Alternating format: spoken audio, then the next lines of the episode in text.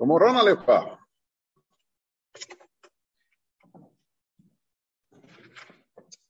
Temat för den här bibelsöndagen är hur jag läser min bibel. Eh, och, eh, jag blev ombedd att tala lite grann kring hur, så att säga, hur, hur, hur närmar man sig, eller hur gör, hur gör jag när jag läser min bibel? Hur gör jag när jag kan närma mig Guds ordet? Eh, därför att i och med eh, det allmänna prästadömet, i och med att vi alla är bemyndigade att själva läsa Guds ord, själva ta till oss det Gud har sagt, så är det egentligen så att det som jag gör när jag står här, det kan du göra när du står hemma. Alltså, det jag gör när jag läser ur Gudsordet och förkunnar ur Gudsordet, det kan du göra för dig själv. Och det är lite grann det vi ska titta på. Hur går den där processen till? Ehm, och hur kan man tänka och vad är det som är viktigt? Men vi ska börja med att titta lite grann på vilka vi är som församling, vilka vi är som, som kyrka och var vi befinner oss någonstans. Vi är en del av det som kallas för den protestantiska reformationen. Det började, ni vet, med Martin Luther på 1500-talet. Och reformationen var egentligen ett uppbrott med en tradition och ett gäng med regler som hade lagt sig över kärnan av vad det innebär att följa Jesus. Man hade lagt på saker som hade blivit tradition, som man hade lagt ut som ett utanpåverk och som i stora delar motsade vad Bibeln själv lär oss. Eh, och det här var en, det var en explosion och det startade till och med ett krig, vilket kanske inte var så bra i sig, men det blev liksom en stor, stor brytning i det här. Och en av de stora viktiga grunderna som reformationen återerövrade. Eh, ni vet, man brukar prata om reformationens fem solas. Och den vi ska närma oss idag är sola scriptura, alltså att Bibeln är både nödvändig och tillräcklig auktoritet i alla hänseenden rörande kristen tro. Bibeln är nödvändig på så sätt att vi behöver Guds ord för att få uppenbarelse av Gud, om Gud. Vi behöver ha bibeltexten, för det finns ingen annan källa som Gud har gett oss till uppenbarelse när vi vill så att säga läsa och förstå eller studera och förstå eller ta del av evangeliet och budskapet om Guds rike, budskapet om Jesus Kristus. Det skrevs ner av en avsikt i den form det gjordes eh, och är på så sätt nödvändig för kyrkans uppdrag att föra människor till frälsning genom Kristus. Men Bibeln är också tillräcklig. Det innefattas också i sola scriptura, som betyder endast skriften. Bibeln är tillräcklig. Alltså Gud har i sitt ord gett oss allting som vi behöver. Vi behöver inga sekundära källor. Det finns ingenting utanför Bibeln som är nödvändigt att känna till för att komma till tro och ta del av frälsningen genom Kristus. Det finns ingen källa utanför Bibeln som på så sätt är nödvändig. Det innebär inte att det, finns, att det bara finns värdelösa saker utanför Bibeln. Det finns mycket som är gott, det finns mycket vishet som är god att ta del av. Det finns mycket uppbygglig litteratur, men inget av det är strikt nödvändigt för oss att lära känna Gud på det sätt han vill att vi ska lära känna honom. Ehm, och läran om sola scriptura, eller återupptäckandet av det, det är revolutionerande frihet för den som tillhör Jesus. För det innebär att du behöver ingen förmedlare av Guds nåd utöver Kristus och den helige Ande. Du behöver ingen som står emellan dig och Gud och för Guds talan gentemot dig eller för din talan gentemot Gud. Utan du har direkt kontakt med Kristus som är den som är medlare mellan dig. Jesus Kristus är den som medlar, den som för vår talan inför Gud. Och vi behöver ingen präst eller pastor eller lärdman eller vad det nu kan vara som står mellan oss och som ska uttolka det Gud eh, säger till oss. Men så var det inte innan reformationen. Alltså den västromerska katolska kyrkan lärde att det var bara präster som så att säga kunde förmedla Guds ord till folket. Bibeln fanns bara på latin som var kyrkans språk. Den fanns inte tillgänglig för gemene man att läsa. Och det var en revolutionerande frihet att just kunna själv ta del av vad Gud har sagt. Och inte bara det, du är dessutom själv bemyndigad att läsa och förstå och göra efter Guds ord. Du har själv den myndigheten i ditt eget liv att du kan läsa Guds ord. Och du kan förtrösta på att den helige Ande hjälper dig att förstå det du behöver förstå. Det som Gud har lagt ner i sitt ord som behöver förmedlas till dig, det kan du läsa och ta in. Sen kan man ta hjälp. Sen kan det vara hjälpsamt att lyssna på någon som har vandrat längre eller ta del av undervisning eller gå en bibelskola eller vad man ska göra för att, så att säga, komma djupare in i ordet och lära sig mer hur man kan tänka. Men det är inte strikt nödvändigt. Du är bemyndigad att själv läsa din bibel. Och för det tredje så är det så att all tradition och alla auktoriteter, de är bara till nytta. Endast i den mån som de står under Guds ords auktoritet. Det finns en, en hierarki av auktoriteter i andevärlden eller i, i den kristna tron där Gud står överst, han har gett sitt ord och sen har han ställt ledare under ordets auktoritet. Det innebär att om någon förkunnar någonting för dig som du kan se att nej, det här stämmer inte alls överens med vad Gud har sagt, så är du fri att bortse ifrån vad den auktoriteten säger till dig. Det inkluderar dina pastorer i fristaden. Om någon av oss förkunnar någonting som, men vänta nu, det här stämmer inte överens med vad Bibeln säger ja, då är du inte bara fri att bortse ifrån det, du har en, i viss mån en skyldighet att fråga, vänta nu, vad säger vi? Stämmer det här verkligen överens med vad Gud har sagt? Därför att det Gud har sagt är det som gäller. Och en förkunnares uppgift är att förkunna det som Gud har lagt ner en gång för alla. Nästa sak som jag ska säga, det, det säger jag inte på något sätt alls eh, mest, eh, för att förhäva mig själv eller lyfta upp mig själv och inte heller i någon slags förebråelse. Men jag vill ändå ta upp det här, för det är ett viktigt faktum i det är ett viktigt faktum i det vi pratar om. Eh, jag är ingen pastor. Och jag har heller ingen utbildning. Jag står här ändå. Det är ingen som har lagt händerna på mig och bemyndigat mig att stå här och förkunna för dig. Det är ingen skola som har utfärdat sitt godkännande och satt en stämpel på mig eller gett mig ett, ett papper som säger att jag får. Det är inget domkapitel som har ordinerat mig eller prästvigt mig och ingen äldstekår som har gett mig en titel. Utan jag står här därför att jag är en Kristi lärjunge. Och han har bemyndigat mig att tala.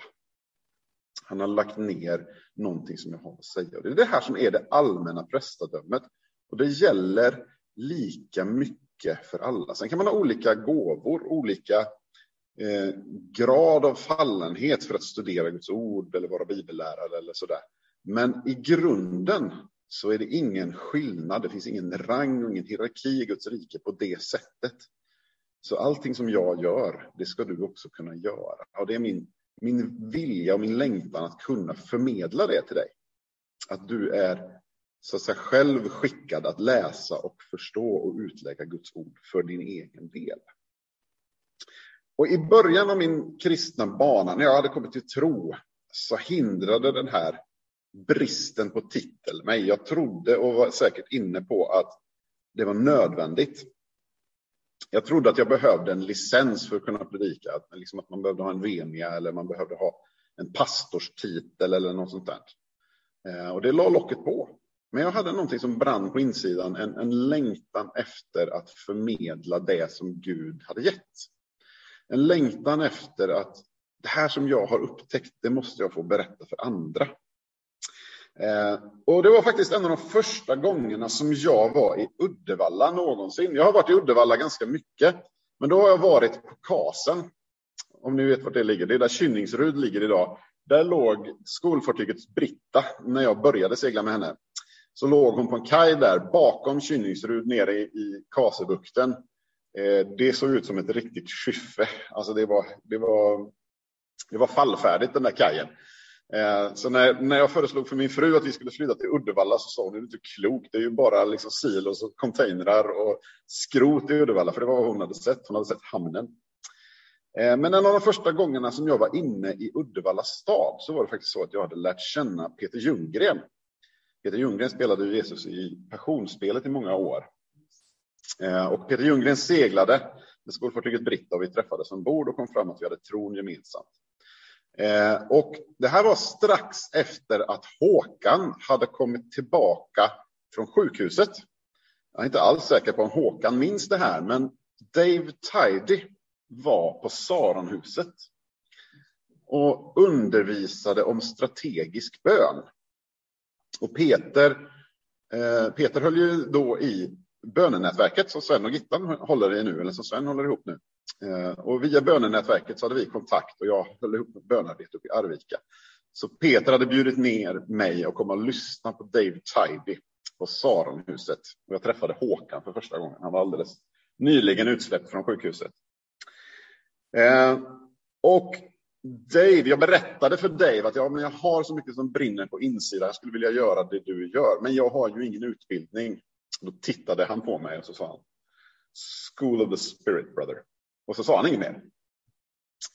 Eh, för det är så att han hade heller ingen formell pastorsutbildning, vad jag kunde förstå i alla fall. han, han har gått och så att säga gått i Guds skola som pastor. Han har lärt sig genom att bli undervisad av Gud och andra givetvis, men inte liksom i någon formell eh, strukturerad universitets, alltså eh, intellektuell sfär på det viset. Och det var väldigt gott för mig att höra att ja, men det är faktiskt sant att man kan faktiskt tillgodogöra sig det Gud vill ge. Eh, och så länge det stämmer överens med och man får så att säga, det blir bekräftat av de som är runt omkring att här finns det någonting att ge, så kan man ge med sig av det. Så när du lyssnar så vill jag att du ska lyssna med en öppen bibel. Och att du ska lyssna med ett öppet men prövande sinne. För allting som jag säger, det kan och ska du granska mot Gudsordet. Du är bemyndigad att göra det. Du ska hålla koll på att det är jag eller någon annan som förkunnar i fristaden predikar. Det ska stämma överens med vad Guds ord säger. Annars ska vi ha ett samtal om det. Vad är det då vi läser när vi läser vår bibel? Vi ska börja i Andra Timoteusbrevet 3 och 16. I min översättning står det så här att varje bok i skriften är inspirerad av Gud och till nytta när man undervisar, vederlägger, väglägger och, vägleder och fostrar till ett rättfärdigt liv. Vad betyder det? Jo, här står ett ord på grekiska som bara förekommer här i hela Nya Testamentet. På grekiska är det ordet teopneustos som betyder Guds utandat. Guds utandat om man direkt översätter det. Och det har man tolkat som att det betyder inspirerat av Gud. Att Gud har så att säga talat ut någonting eh, i Guds ordet. Där Gud aktivt handlar och gör någonting med skriften så att den blir inspirerad. Och härifrån så hämtar man läran om eller doktrinen om skriftens direktinspiration. Så när jag läser min bibel så läser jag det inspirerade gudsordet. Det är inte vilket ord som helst. Det är inte ord som bara människor har skrivit ner, utan det är det ord som Gud har valt att inspirera till att skrivas ner. Det är intressant, vi kan ta en liten, liten avstickare på det, att det finns egentligen två lydelser av Andra Timoteusbrevet 3 och 16. Två olika sätt att översätta det genom tiderna. I våra svenska biblar så är det så att från Karl XIIs bibel och fram till 1917 års översättning så står det att all skrift som är ingiven av Gud är också nyttig. Medan från NT 81 och framåt och i princip i alla våra moderna svenska översättningar så står det varje bok i skriften är inspirerad av Gud och är till nytta. Märkte ni skillnaden? I den gamla översättningen så står det att all skrift som är inspirerad av Gud är till nytta. I de nya så står det att all skrift är inspirerad av Gud och till nytta. Hur kan man få två så helt skilda översättningar från samma grundtext? Det tål ju att funderas på. Betyder de samma sak? Det gör de inte riktigt. Hur kan det vara att man sätter den ena gentemot den andra då? Hur, hur kommer man fram till det här? Jo, då får man ta en ordlista och så får man slå upp lite grann. Vad är det för ord som står där? Hur har översättarna tänkt? Om vi ska förstå det här. Hur har översättarna tänkt när de har gjort det här översättningsarbetet? Om man då tar en, en konkordans, en bibelordlista och så slår man upp orden en efter en och sätter ihop dem. Så står det ordagrant så här. All helig skrift, gudsutandad och till nytta. Det finns inte ett enda verb i hela meningen. Och det är sådana här knepigheter som bibelöversättare kan stöta på. Språkligt så fungerar det på koinegrekiska, men inte på svenska. Vi kan inte ha en mening utan verb, det blir jättekonstigt. Inte en sån typ av mening i alla fall. Så vi måste liksom bestämma vart någonstans ska det här verbet sättas in. Vad, vad är det som är vad? Båda de här två är grammatiskt möjliga. Men båda av dem förutsätter faktiskt skriftens direktinspiration. All skrift som är ingiven av Gud är också nyttig. Det, det, det utesluter inte att Bibeln är inspirerad i sin helhet. Men i de nyare översättningarna så har man så att säga tydligare gjort tanken om att varje bok i skriften är inspirerad av Gud. Eh, tanken om skriftens direktinspiration, där hämtar vi snarare ifrån andra Petrus 1 och 21. Andra Petrus 1 och 21. Där talar Petrus om profetböckerna i Gamla testamentet och skriver att ingen profetia har förmedlats genom mänsklig vilja, utan drivna av helig ande har människor talat ord från Gud. Drivna av helig ande. Det där drivna av helig ande, det har ordbilden av, eller innebörden av, en båt som blir framåtdriven av vinden i sitt segel. Det är samma ord som att driva framåt. Det vill säga anden påverkar en människa att göra någonting.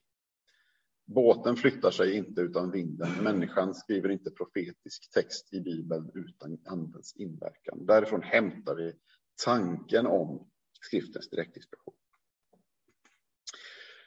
Eh, och här finns det olika ståndpunkter rent teologiskt. Det finns människor som tänker olika. Bröder och systrar som tänker olika kring, okej, okay, hur har det här fungerat? Hur ser det ut? Men när jag läser min bibel så, så tänker jag i termer av det som på engelska brukar kallas för verbal plenary inspiration. Verbal plenary inspiration. Och det betyder helt enkelt att verbal betyder ordagrant, det vill säga varje ord i skriften. De ursprungliga faktiska orden är inspirerade. Plenary betyder totaliteten eller alla ord, det vill säga det finns ingenting i skriften som inte är där av Guds vilja. Och inspiration betyder helt enkelt ingiven av Gud. Det vill säga alla ord i grundtexten är direkt inspirerade av Guds heliga ande och står där av ett syfte. Den här, den här synsättet eh, hölls av i princip samtliga av de tidiga kyrkofäderna. Det var ganska sent i kyrkans historia som man började ifrågasätta skriftens direktinspiration. Eh, om du vill ha del, lite detaljer kring det här och nörda ner dig lite, om det är någon av er som är sådana bibelnördar som jag är, så kan man slå upp Ellicott's Commentary for English Readers, finns på biblehub.com. Eh, och eh, se på hans kommentar kring Andra Timoteus 2.16. Där listar han ett stort antal av kyrkofäderna och exempel ur deras skrifter som, där, de, där man liksom ger uttryck för det här med skriftens direktinspiration. Och vi ska inte ta alla dem, de kommer finnas i noterna sen. Eh, jag ska lyfta upp en av dem som är ganska rolig. Eh, det är en grekisk filosof som heter Athenagoras. Han blev frälst av att läsa Bibeln under sina försök att motbevisa kristen tro. Han satte sig ner för att studera eh, Nya testamentets skrifter som då hade sammanställts i kanon och sa att det här är ju bara bullshit. Det här kommer inte, det här stämmer liksom inte. Jag ska motbevisa kristen tro. Och så blev han frälst av ordet. Eh, det finns många exempel på, på tidiga kristna lärare och förkunnare som alla håller skriftens direktinspiration. Eh, och det här är en helt avgörande lärosats, därför att när vi börjar att rucka på, på skriftens auktoritet genom att säga nej men det är nog bara delar av bibelordet som är inspirerat, eller det är nog bara tankarna bakom som är inspirerat. Eller det är kanske bara vissa av böckerna, eller bara det som tycker som jag som är inspirerat, eller vad man nu tycker, så börjar vi helt plötsligt sätta foten på ett sluttande plan som glider utför. För att alternativet är att du eller jag eller någon annan, hur som helst någon annan än Gud, avgör vad som är rätt. För om inte Gud har personligen sett till att det som har blivit givet som skriften, de kanoniska böckerna i Bibeln, om inte det är Gud som ansvarar för den processen, utan han har lämnat det så att säga öppet, ja, då är det någon annan som har en, ett finger med i spelet. Om det är någon annan än Gud själv som har ansvaret för att det blir rätt, så kommer det inte att bli rätt. Det vet vi mycket väl. Eh, människor är imperfekta, de är syndfulla. Och även med de bästa intentioner så gör vi fel. Så om biblisk sanning är relativt så hamnar vi snabbt på ett sluttande plan och kan ifrågasätta i princip vad som helst. För med vilken auktoritet ska du ifrågasätta mig om jag säger att så här är det? Om inte du har Guds auktoritet i bibelordet att stödja dig emot. Ja, det blir helt enkelt allting postmodern relativism. Det blir bara jag tycker, du tycker. Så därför så bör vi hålla kvar vid läran om skriftens direktinspiration. Att Gud har ansvarat för Eh, att de ord som skrevs ner ble, skrevs ner just så på Guds, Guds direkta ledning och var en felfri representation av det Gud ville förmedla. Med det hör också att Gud har bevarat sitt ord genom årtusendena så att vi idag har en trovärdig eh, tillgång till grundtextens material. Det finns tillräckligt mycket bevarat för att vi ska kunna säga att i allt väsentligt eh, på det sätt det betyder någonting så har vi tillgång till vad Gud har avsett att vi har tillgång till. Gud har sett till att det har bevarats genom tidsåldrarna. Ni vet, det finns tusentals, eller fanns tusentals antika manuskript. Det skrevs ju mycket böcker under antiken. De flesta av dem har vi knappt tillgång till idag. De har förstörts över årtusendena. De finns inte kvar. Om man tar Platon eller Aristoteles eller någon annan av de gamla grekiska filosoferna till exempel, så har man en handfull, tiotal eller så manuskript bevarade, som är kopior av kopior av kopior, där de äldsta nu är 500-600 år äldre än originalmanuskripten. För Bibelns originalmanuskript så har man en, en, ett tidsspann på kanske ett par decennier Eh, där de äldsta handskrifterna stämmer väldigt väl överens med de senare. Så att den här processen har varit i princip övernaturligt äkta i att kopiera och förmedla vidare det Gud vill säga. Men vi behöver inte heller bara ta det här i blindo. Vi kan faktiskt resonera oss fram till att skriftens direktinspiration är rimlig. Eh, och det här är någonting som anledningen till att jag väljer att lägga så pass mycket tid och kraft och energi på att förmedla det här till dig. Det är just att det var avgörande när jag kom till tro. När jag tog steget in i kristen tro så var en av de första grundpelarna som Gud la ner i mitt liv var just tilliten till Guds ord. Att det går att läsa Bibeln och ta den på allvar, ta den för vad den säger. När Guds ord säger så här är det så kan man lita på det. Och det var dels att jag fick koll på den här processen, att det fick jag genom, genom att jag gick min första alfakurs. Ni vet i alfa, i de första, ni som har gått alfakursen vet att ett av de första föredragen handlar just om Bibelns eh, autenticitet, att man kan, vi kan lita på att det som vi hade då är vad vi har idag. Men vi kan också resonera oss fram till det här. Om vi börjar med att göra ett antagande och säga det existerar en objektiv sanning. Det existerar en objektiv sanning. Vad betyder det? Ja, det är, vi tar det som ett axiom, vi förutsätter att det är sant och säger att så, så här är det. Det finns på något sätt någonting som är sant i sig självt. Oavsett om vi vet om det eller inte, oavsett om vi kan se det eller uppfatta det eller inte, så existerar det oberoende av oss. Det finns en objektiv sanning. Det finns många idag som hävdar att objektiv sanning inte finns, alltså att allting är relativt och det är bara synpunkter och åsikter och sådär. Men om vi antar att objektiv sanning faktiskt finns, så följer det som punkt nummer två att då existerar det också en objektiv sanning om Gud. Om objektiv sanning finns, då finns det en sanning om Gud som är sann oavsett om vi känner till den eller inte. Gud är på ett specifikt sätt. Han är inte på ett sätt för en människa och på ett annat sätt för en annan människa, utan rent objektivt utanför oss, utan våran inblandning, så är Gud på ett visst sätt. Han är den han är. Det är därför som Gud presenterar sig själv, sitt gudsnamn som jag är. Han är oberoende existens, oavsett vad vi tycker och tänker om honom. Så för det tredje, om det nu finns en objektiv sanning om Gud och om vi antar att Gud är ande, alltså Gud är inte fysisk varelse, Gud är ande. Jesus säger att Fadern är ande och alla som tillber honom tillber ande. Om det är sant att Gud är ande, då är det bara Gud själv som kan ge oss uppenbarelsen om Gud.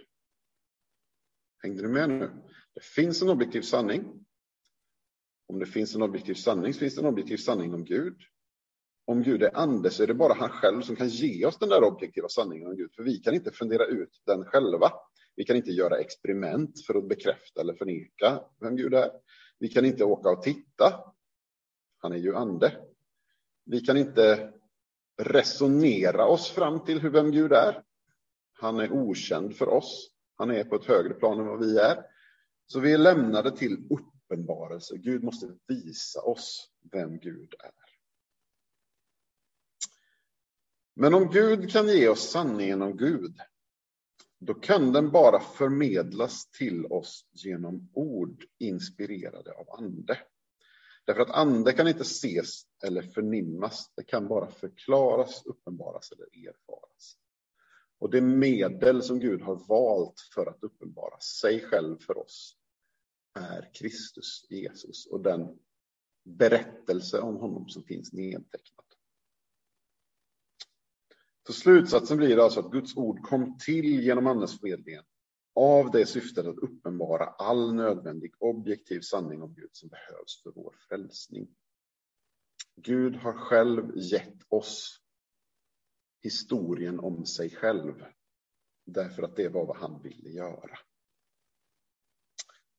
Om vi tittar i Bibeln själva så ser vi att Paulus använder just bibelordet på precis det här sättet.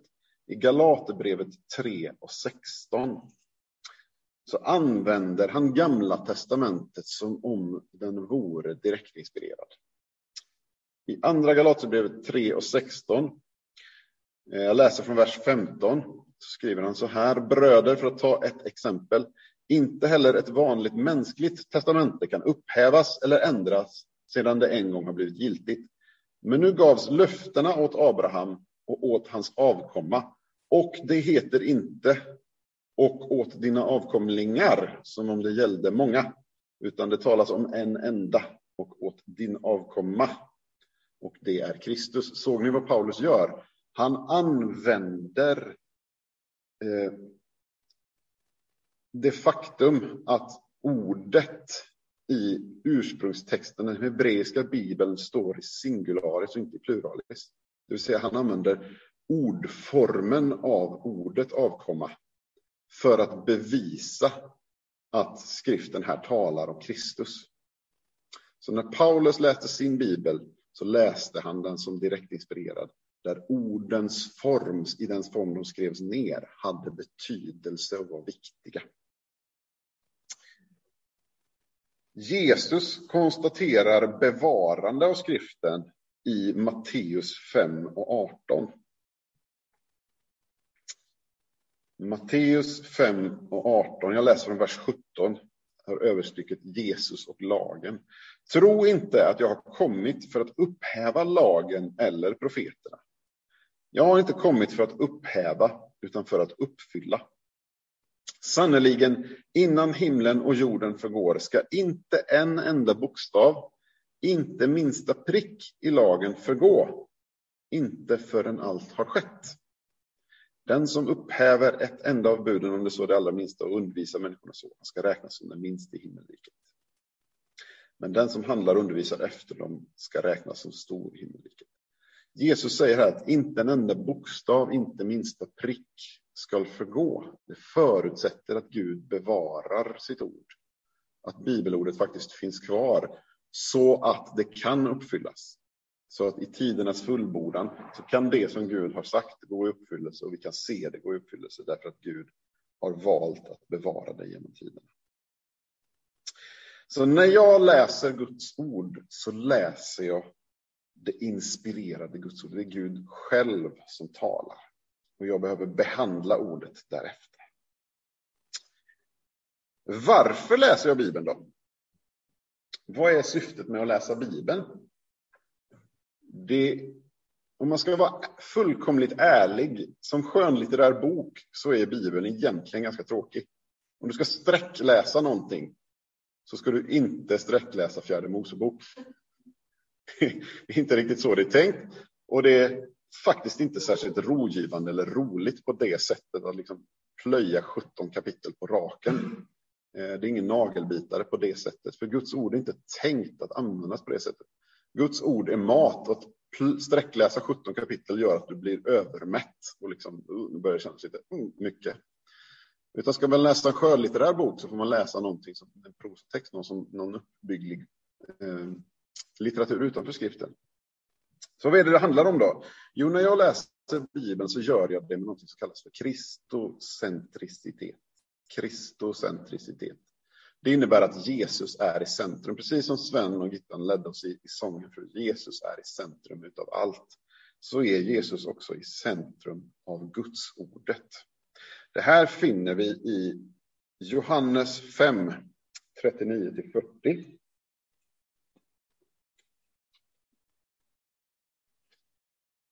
Johannes 5, 39 till 40. Här är det Jesus som står och diskuterar och debatterar med fariseerna. Och så säger han så här. Ni forskar i skrifterna därför att ni tror att de kan ge er evigt liv. Just dessa vittnar om mig, men ni vill inte komma till mig för att få liv. Vad är det Jesus säger här? Jo, skrifterna, Gamla testamentet, lagen och profeterna vittnar om Jesus. När vi läser vår bibel så ska vi fundera på och ställa det i relation till vad säger det här om Kristus och min relation till Gud? Jag läser med Kristusglasögonen på. Det är det som kallas för en kristocentrisk bibelsyn. Man ser så att säga, uppenbarelsen, den stora uppenbarelsen, den stora berättelsen om Kristus utvecklas genom bibeltexterna. Jag läser Bibeln för att få Kristus uppenbarad och förklarad för mig. Eh, vi kan även se Lukas 24 och 27 i Emmausvandringen. Ni vet lärjungarna som var på väg ut till Emmaus. Lukas 24 och 27, när de närmar sig Emmaus eh, så säger Jesus till honom, till lärjungarna som han vandrar med, från vers 25. Då sa han, förstår ni så lite? Är ni så tröga till att tro på det som profeterna har sagt? Skulle inte Messias lida detta och gå in i sin härlighet? Och med början hos Mose och alla profeterna förklarade han för dem vad som står om honom överallt i skrifterna. Överallt i skrifterna. Bibeln är sprängfylld med undervisning och hänvisningar till Kristus och vad han ska göra. Hela frälsningshistorien handlar om honom. Om jag inte reflekterar det jag läser i Bibeln i Kristus så finns det stor risk att jag går vilse. Om bibelordet så att säga får ett självändamål i sig självt och blir sig själv nog utan att säga något om Kristus så går jag vilse. När jag börjar läsa Bibeln till exempel med väldigt lagiska, hårda glasögon, sätter upp regler och lagar för andra människors liv och börjar bli dömande, så blir jag som fariseerna. Utan det bara är relation till Kristus och hans budskap och vad han vill säga som bibeltexten får en rätt mening. Vi tillber nämligen inte en bok. Vi tillber inte Bibeln. Bibeln är inte magisk. Det faktum att Bibeln är direktinspirerad gör inte orden heliga i sig. Eller magiska. Eller har någon kraft.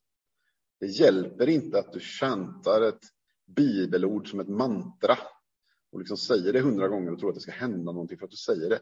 Utan bibelordet är inspirerat för att uppenbara en sanning för dig.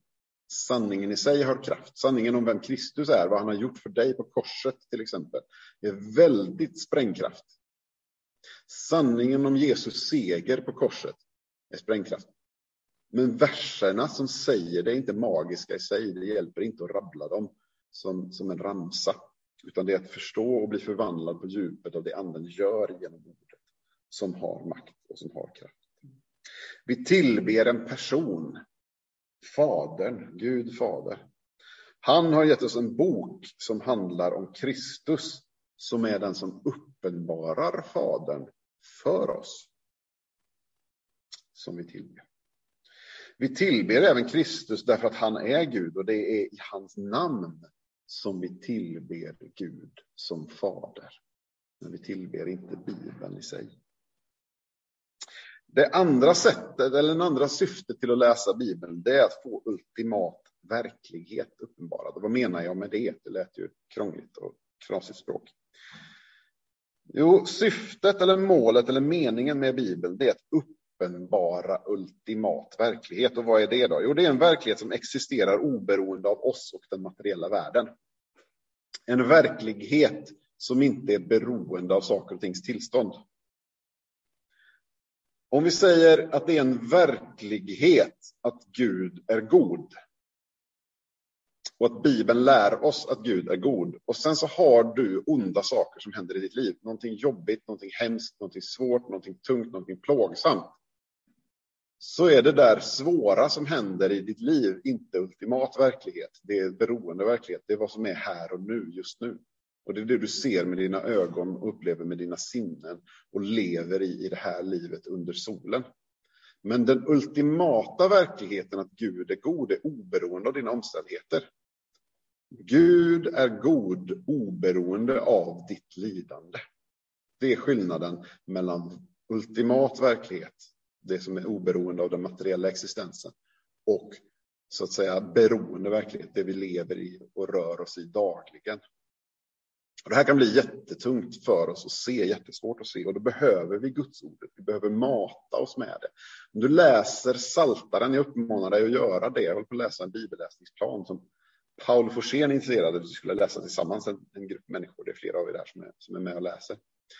När man läser många saltasalmer efter varandra så ser man det här hela tiden, att salmisten skriver Först skriver han relativt verklighet. Han skriver om sitt lidande och sitt hem, sina hemskheter och allt som han är med om och alla som förföljer honom och allting. Och så kommer det ett men Gud. Och så beskriver han ultimat verkligheten. Men Gud gör så här, men Gud är så här, men Gud ser till att. Eh, och det där behöver vi mata oss med. Och det är också ett av målen med att läsa. Eh, läsa Guds ord. I Bibeln finns inte all ultimat verklighet uppenbarad som, som existerar, men det finns all nödvändig verklighet när det gäller vår förståelse av vår relation till Gud. I Bibeln hittar vi allt vi behöver hitta för att på rätt sätt lära känna till och förhålla oss till Gud och kunna tillbe honom i ande och sanning. Det sista vi ska titta på är hur gör man då när man läser sin bibel? Hur kan man vilka principer kan man använda för bibelläsning? Är det bara öppna och läsa? Ja, det kan man göra. Och det är inte fel. Men det finns väl beprövade sätt att närma sig en bibeltext Framförallt om det är en text som ger dig lite bekymmer. Om du känner dig utmanad, om du känner liksom att det här var antingen svårt eller motsägelsefullt eller kanske lite att det går att stryka dig mothårs. Så finns det några principer man kan ta till och vi ska, jag ska gå igenom dem lite snabbt. Vi ska inte gräva ner oss jättemycket där, för det här är, det är lite bibelnörderi, men det kan vara kul för någon att, att ta del av. Eh, det här brukar kallas med ett teologiskt ord för hermeneutik. Det behöver du inte lära dig utan till, men det betyder principer för sund bibeltolkning. Eh, det är alltså läran om principer och metoder för att förstå en biblisk text. Och vi ska nämna tre av de här principerna som är viktiga. Den första principen är läs som det står. Ord generellt har en normal och uppenbar mening. Och det är den som avses i bibeltexten. Om det inte är alldeles uppenbart framgår av texten att den är antingen allegorisk eller symbolisk. Så när till exempel du läser om Jesus och brödundret och det står att det var 5000 man där, så betyder det att det var 5000 familjefäder, människor. Inte att det var en stor mängd eller att det var något annat, utan det betyder ordagrant vad det står. Därför att det är nedskrivet för att berätta en historia. Ehm.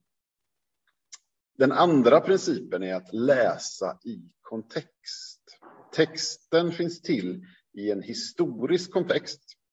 Alltså det, det, det, befinner sig i en historisk tidsperiod. men det beskriver till exempel förhållandet mellan, mellan judarna och samarierna till exempel så behöver man förstå lite grann, okej, okay, vilka var de här nu då? Hur såg de på varandra och varför var det så konstigt att, att Jesus pratade med kvinnan vid Sykars brunn till exempel? Vad var det för märkligt med det? Man pratar väl med en kvinna om hon hämtar vatten, det förstår inte jag. Då får man läsa sig lite, okej, okay, hur finns den här texten i sin historiska kontext? Men också att orden har en grammatisk relation till varandra när man närmar sig en, en, text som är lite otydlig så kan man fundera på okay, vad är det som pratar om vad här? Vad är det som vilka ord beskriver varandra? Vilka ord relaterar till varandra? Eh, och alla verser finns i en meningsbärande kontext i sitt sammanhang. Man behöver läsa dem där de står i Bibeln. Ett av mina favorit mina favoritkäpphästar hittar vi i Uppenbarelseboken. Nu kanske jag trampar någon förkunnare på tårna. Be om ursäkt för det. Eh, men jag brukar ta det här som ett bra exempel. Har ni hört den här bibelversen? Se, jag står vid dörren och bultar. Om någon hör min röst och öppnar dörren ska jag gå in till honom och äta, honom, äta med honom och han med mig. Vad betyder den texten? Hur brukar man utlägga den texten? Se, jag står vid hjärtats dörr och knackar, får jag komma in? Känner ni igen den? Vinka om ni känner igen den. Jesus bultar på hjärtats dörr. Okej, okay. som ett experiment nu då så ska vi läsa den här versen i sin kontext. Och sen ställa oss frågan om vad versen säger. Och då läser vi kontexten av att det här står i Uppenbarelsebokens tredje kapitel i sändebrevet till församlingen i Laodikeia. Ni som har läst Uppenbarelseboken vet att församlingen i Laodikeia, det finns ingen pingstförsamling som heter Laodikeia. De heter Philadelphia eller Smyrna. Men för att Philadelphia och Smyrna är de två församlingar i sändebreven som får beröm och inget klander från Gud. Det är ingen pingstförsamling som har döpt sin församling till Laodikeia. Även om det ibland kanske skulle behövas. Då står det från vers 14 så här, och skriv till ängeln för församlingen i Laodikeia. Så säger han som är amen, det trovärdiga och sanna vittnet, början till Guds skapelse. Jag känner dina gärningar, du är varken kall eller varm, om du ändå vore kall eller varm. Men nu är du ljum och varken varm eller kall och därför ska jag spy ut dig ur min mun. Du säger, jag är rik, jag har vunnit rikedom och saknar ingenting. Du förstår inte att just du är eländig och ömkansvärd, fattig och blind och naken. Jag råder dig att hos mig köpa guld som har renats i eld, så att du blir rik och vita kläder så att du kan klä dig och dölja din skamliga nakenhet och salva att smörja dina ögon med så att du kan se. Jag tillrättavisar och tuktar alla dem jag älskar. Visa iver och vänd om. Se, jag står vid dörren och bultar. Om någon hör min röst och öppnar dörren ska jag gå in till honom och äta honom äta med honom och han med mig. Den som segrar ska jag låta sitta hos mig på min tron, liksom jag har segrat och sitter hos min fader på hans tron. Du som har öron hör vad anden säger till församlingarna. Helt plötsligt blev det en annan vers när vi läste den i sin kontext. Det är ju mitt i en tillrättavisning till en församling som är ljum. Vad kan det då betyda att Jesus står vid dörren och bultar? Ja, det var ju snarare betydelsen av att han står vid kyrkans dörr och bultar och frågar om att få komma in och göra det något annat än ljumt. Han står på kyrkodörren och bultar. Är det någon som vill släppa in mig? Får jag vara med i den här kyrkan eller? Vad händer? Är det då fel att säga att Jesus bultar på hjärtats dörr? Nej, det behöver det inte nödvändigtvis vara. Men det är fel att använda den här versen för att förkunna om det. För det är inte vad den versen säger i sin kontext. Så att du förstår principen vad det är jag är ute efter. Det är inte fel att säga att Jesus står och bultar på hjärtats dörr. Men att använda den här versen och plocka ut den i sitt sammanhang och säga, citera Bibeln och sen säga att ja, men så här är det. Då gör man ett handgreppsfel i sin förkunnelse. Man ska använda verserna på det sättet de står, där de står. Det är en viktig princip. Den tredje principen är att skrift ska med skrift förklaras. Man ska läsa, läsa och förstå en bibelvers i relation till helheten av resten av Bibeln om något är otydligt. Så att man inte tar ett litet ord som står någonstans som verkar säga en sak och så ställer man det tvärs allting annat. Och så ser man inte de 20 andra verserna som säger tvärtom. Utan man förstår det som är otydligt i ljuset och det som är så tydligt som möjligt. Det här leder oss in på eh, ni kan läsa det sen i eh, noterna, de kommer att läggas ut. Jag går inte in på det nu för tiden börjar springa iväg för oss. Eh, men för den som är intresserad så har jag med ett kapitel om exegetik, alltså hur man gör ett textstudium, hur man går in i texten eh, och läser ut ur texten vad som står där. Det viktiga att komma ihåg där är att vi inte tar med oss någonting till bibeltexten som inte står där. Utan att vi utgår från vad texten säger och läser ut ur den. Inte tar med oss våra förutfattade meningar in och läser in det i texten. Men jag tänkte att vi skulle avsluta med att göra en praktisk övning i bibelstudieteknik. Eh, Dave Richards brukar använda sig av en bibelstudieteknik som bygger på en akronym på engelska som heter SOAP, S-O-A-P. Och det står för Scripture Observation Application Prayer. Alltså man läser bibelordet, man gör en observation. Vad säger det här bibelordet mig? Vad är det jag ser i texten? Vilka ord ser jag? Vilka teman ser jag? Vad är det som är viktigt? Vad är det som förmedlas? Vad vill bibeltexten säga? Vad vill den åstadkomma? Sen gör man en applikation, det vill säga man tar det och sätter det på sitt eget liv och säger okej, okay, vad ska jag göra utifrån det här då? Vad, hur instruerar bibeltexten mig eller vad får jag för uppenbarelse om hur jag bör förhålla mig i mitt liv till det som skriften säger? Och slutligen så avslutar man med, be, med att be över texten. Det är ett effektivt sätt att göra om man vill göra det i sin bibelstudiegrupp. Så jag tänkte att vi skulle ta eh, Johannesbrevet 1, 1-5 som avslutning, Johannesprologen. Och göra en snabb sån här SOAP. Scripture Observation Application Prayer. Nu blir det här bättre och effektivare om jag skulle släppa loss er allihopa, men vi är så många på Zoom så att, eh, och det kunde ta en stund att göra det, så jag uppmanar er att gå hem och göra det i era bibelstudiegrupper senare. Utan vi gör det tillsammans och jag läser. Så vi börjar med att läsa texten, Johannes 1, 1-5. I begynnelsen fanns ordet och ordet fanns hos Gud och ordet var Gud. Det fanns i begynnelsen hos Gud. Allt blev till genom det och utan det blev ingenting till av allt som finns till. I ordet var liv och livet var människornas ljus och ljuset lyser i mörkret och mörkret har inte övervunnit det. det är välkända texter för de flesta av oss, vi har hört dem flera gånger. Men vad betyder det egentligen? Vad är det egentligen vi ser i bibeltexten? Vad är det egentligen den säger oss?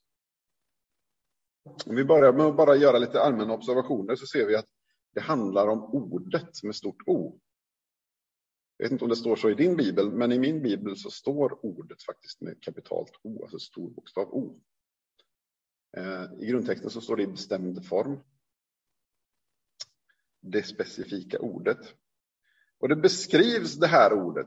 Vi har en massa beskrivande ord i texten. Det står att det fanns i begynnelsen. Det står att det fanns hos Gud. Det står också att ordet var Gud. Det står vidare att, Gud, att ordet faktiskt skapade allting. Det står att ordet innehöll liv och att ordet innehöll ljus och att ordet besegrar mörkret. Så alldeles uppenbart i de här fem verserna så är det väldigt viktigt att vi greppar vad är det här ordet för någonting. Och det verkar ju väldigt centralt i texten. Det kan vi se genom vår observation. Det här ordet är nog viktigt att få tag på. Vad är ordet då, kan vi ställa oss som fråga. Om vi slår upp det i en bibelordlista, det kan man göra på nätet, det finns diverse olika bra, eller så man kan man kanske ha en, en bibelkonkurrens hemma och slå upp det. Så ser man att, att det här som står här, ordet på grekiska, det är logos. Och det är ett talat ord som förkroppsligar eller beskriver så att säga, ett koncept eller en idé. Alltså det betyder både det man säger och det som det man säger betyder. Om jag säger eh, lampa så är logoset lampa någonting mer än just en specifik vardagsrumslampa som jag har hemma på mitt bord. Utan det är lampa i en mer generell form. Ser ni skillnaden? Om jag skulle prata om den specifika lampan som hänger här i taket på fristaden så är det någonting annat än om jag bara säger lampa som koncept. Och när jag säger lampa som koncept så förmedlar det någonting till dig. Du tänker på något sätt på en lampa. Du tänker, ja men det är en sån där grej som man hänger upp för att få ljus och som man kan ofta tända och släcka och du tänker någonting kring identiteten, själva konceptet lampa. Det är vad man kallar för logos, alltså att det beskriver någonting. Det beskriver en verklighet på något sätt. Och här står det då, om vi läser vidare i kontexten om vi sätter in de här verserna i sin kontext, så står det i vers 14 att det här ordet, logos, Guds logos, blev människa. Aha! Ordet är Kristus, för det var ju Kristus som blev människa. Så ordet, att ordet var Gud och att ordet är Gud betyder att Kristus är Gud. Och att Kristus är synonymt med Guds logos. Det här börjar tanken att svindla lite grann. För om vi nu går vidare och tänker att det fanns i begynnelsen. Det här är ett evigt ord som alltid har funnits. Det fanns före världens skapelse. Kristus fanns före världens skapelse och Kristus och Guds ord, Guds logos är samma sak. Så kan vi jämföra, kan vi tänka, okej, okay, vart har jag hört talas om det här mer i Bibeln någonstans då? Vart någonstans i Bibeln hör vi att Gud gör något med sitt ord i skapelsen? Jo, det gör vi ju i första Mosebok 1, eller hur? I begynnelsen skapade Gud himmel och jord. Och Gud sade var det ljus. Gud talade sitt logos. Han skickade ut sitt ord och någonting blev till. Hmm. Det innebär ju att allting som finns till skapades genom Kristus. Om Kristus och ordet är samma sak. Om Kristus är Guds logos och logos är Kristus och Gud talade världen in i varande så var det ju Kristus han använde för att skapa världen. Allting som finns är skapat genom Kristus. Sen kan vi läsa i vers 9 till 13 om liv och ljus. Det sanna ljuset som ger alla människor ljus skulle komma in i världen. Han var i världen och världen hade blivit till genom honom, men världen kände honom inte. Han kom till det som var hans och hans egna tog inte emot honom. Men åt de som tog emot honom gav han rätten att bli Guds barn åt alla som tror på hans namn. Som har blivit födda, inte av blod, inte av kroppens vilja, inte av någon mans vilja, utan av Gud. Wow! Här pratar Johannes om liv och ljus som två synonymer, två bilder för samma sak, eviga livet. Det eviga livet som ges av Gud genom pånyttfödelse fanns i Kristus från tidernas början. Så om vi ska försöka sammanfatta, okay, de observationerna vi har gjort nu då, lite snabbt. Vår förståelse av första Johannes, av Johannes 1, 1-5 är att Kristus är av evighet Guds logos, samma ord som talade världen in i varande och som tog mänsklig gestalt för vår frälsning. Jesus Kristus är samma person, sonen, Guds logos, genom vilken Gud skapade världen och allting som finns. Och i honom finns det eviga livet, eller ljuset, som tas emot i tro genom pånyttfödelse av Guds vilja.